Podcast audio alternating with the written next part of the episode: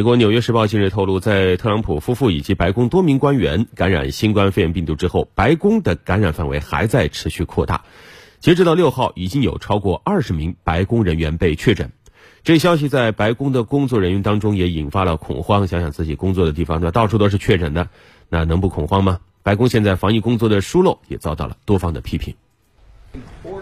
白宫高级顾问斯蒂芬·米勒六号发表声明称。他的新冠病毒检测结果呈阳性。作为特朗普的移民政策顾问，他曾陪同特朗普参加九月二十九号举行的首场总统候选人电视辩论和九月三十号在明尼苏达州的竞选集会。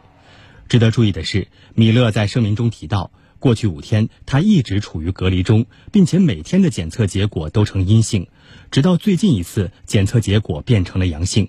这让舆论担忧，其他新冠检测结果呈阴性的白宫相关人员可能也并不安全。白宫内部采取的检测系统一直以来饱受质疑。《纽约时报》二号报道称，白宫所用的是一种快速检测产品，可能存在被误用的情况。报道指出，美国食品和药物管理局在给予这款产品紧急使用权时曾表示，这款产品只适合在相关人员出现疑似新冠肺炎症状后的七天里检测其是否感染了新冠病毒。而对于尚未出现症状的人来说，这一产品的检测结果准确度并不高，大概三次检测中就有一次不准确。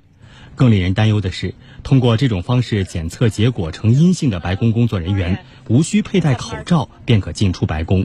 一直以来，在白宫举行的各种活动中，也的确可以看到很多人没有佩戴口罩。美国国家过敏症和传染病研究所所长安东尼·福奇六号表示，如果不是一直以来忽视防疫，白宫的疫情爆发原本是可以避免的。直到特朗普确诊将近三天后，白宫才第一次向全体工作人员发送电子邮件，建议出现症状的人立即回家并联系自己的医生，而不是白宫的医疗团队。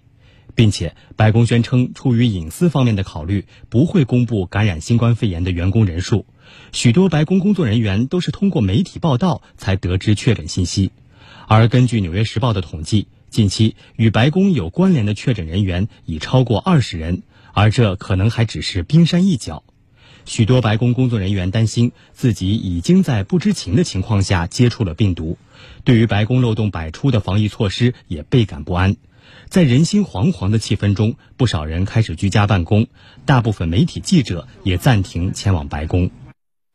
更糟糕的是，目前已经不仅是白宫有疫情扩散的可能，美国军方一些高级官员也面临被疫情感染的严重威胁。美国国防部六号表示，可能因为曾经与白宫的确诊病例接触，包括美军参谋长联席会议主席马克·米利在内，多名美军高级官员都开始了实施自我隔离。嗯。电影里都不敢拍的啊！美国军头全部都要自我隔离了。